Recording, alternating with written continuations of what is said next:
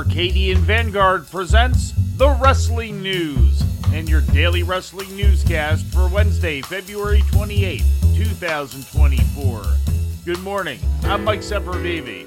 We begin today with NXT broadcast live last night on USA Network from the WWE Performance Center in Orlando, Florida. The show saw the return to WWE and NXT of Shawn Spears after an absence of five years. Spears, no longer using his previous WWE name of Tye Dillinger, appeared during a promo segment and laid out Ridge Holland with a steel chair, seeming to continue his chair wielding persona from AEW, where he wrestled on and off from 2019 to 2023. In the main event, Charlie Dempsey defeated Noam Dar two falls to one to win the NXT Heritage Cup. Dempsey scored the first pinfall in round one, with Dar pinning Dempsey in round four, and Dempsey landing his match winning second fall in round five with a bridging dragon suplex. Luke Gallows and Karl Anderson made their first NXT appearance since 2022 on the show, defeating Malik Blade and Edris Enofe. Following the match, the LWO Duke Hudson and Andre Chase and Nathan Frazer and Axiom all ran out, leading to a brawl that ran off Anderson and Gallows. In the opening match, Kiana James pinned Kelani Jordan thanks to outside interference from Izzy Dame. In other results, Jaida Parker pinned Gigi Dolan thanks to a distraction from Arianna Grace. Roxanne Perez beat Jakara Jackson by submission. Dijak pinned Luca Crucifino and brawled with Joe Gacy after the match, and Von Wagner pinned Lexis King due to a distraction from Mr. Stone. Following the loss, King attacked Wagner's knee and laid out Stone.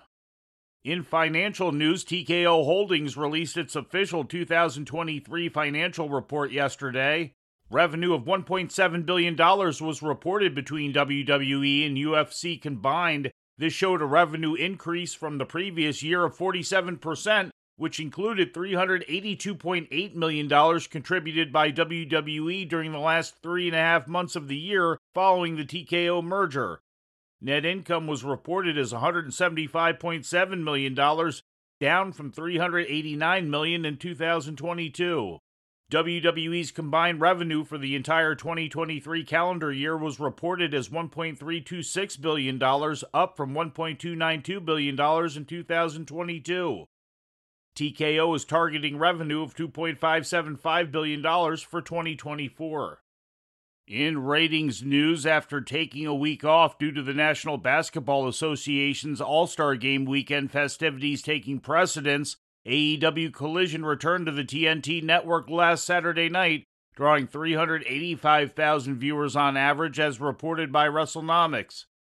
The show, which aired the same day as WWE Elimination Chamber on Peacock, was down 106,000 viewers from its last airing on February 10th.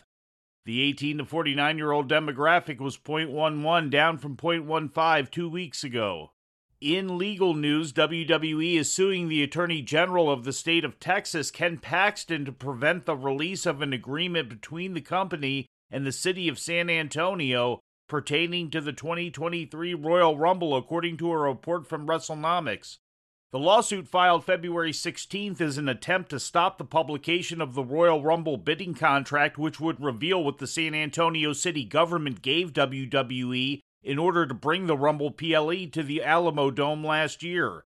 WWE is protesting the release of the information, citing it as a breach of trade secrets containing proprietary information, thus exempting it from Texas's Freedom of Information laws. WWE has reportedly received $50 million for each event presented in Saudi Arabia since 2018, as well as $1.5 million for running Backlash and SmackDown in Puerto Rico last May, and TKO most recently received $16 million from Australia for a combination of events presumed to have included last weekend's Elimination Chamber. In more WWE news, Tama Tonga, real name Alipate Aloisio Leone, is WWE bound according to an exclusive report from the Wrestling Observer newsletter. Formerly one half of the Guerrillas of Destiny with his brother Tanga Loa in New Japan Pro Wrestling, Tonga finished with New Japan last Saturday after a 14 year run there.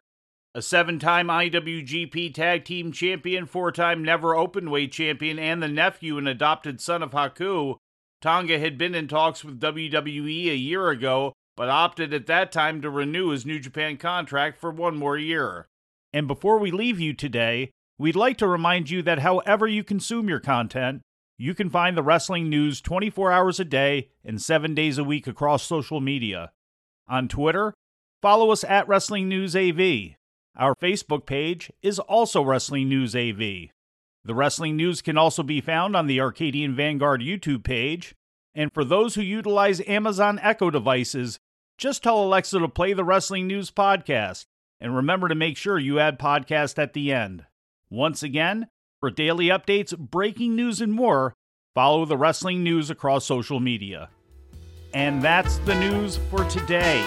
If anything happens, we will be here to tell you about it. No clickbait, no paywall, just the wrestling news. The Wrestling News is a division of Arcadian Vanguard, and the Wrestling Newscast is a production of the Arcadian Vanguard Podcast Network.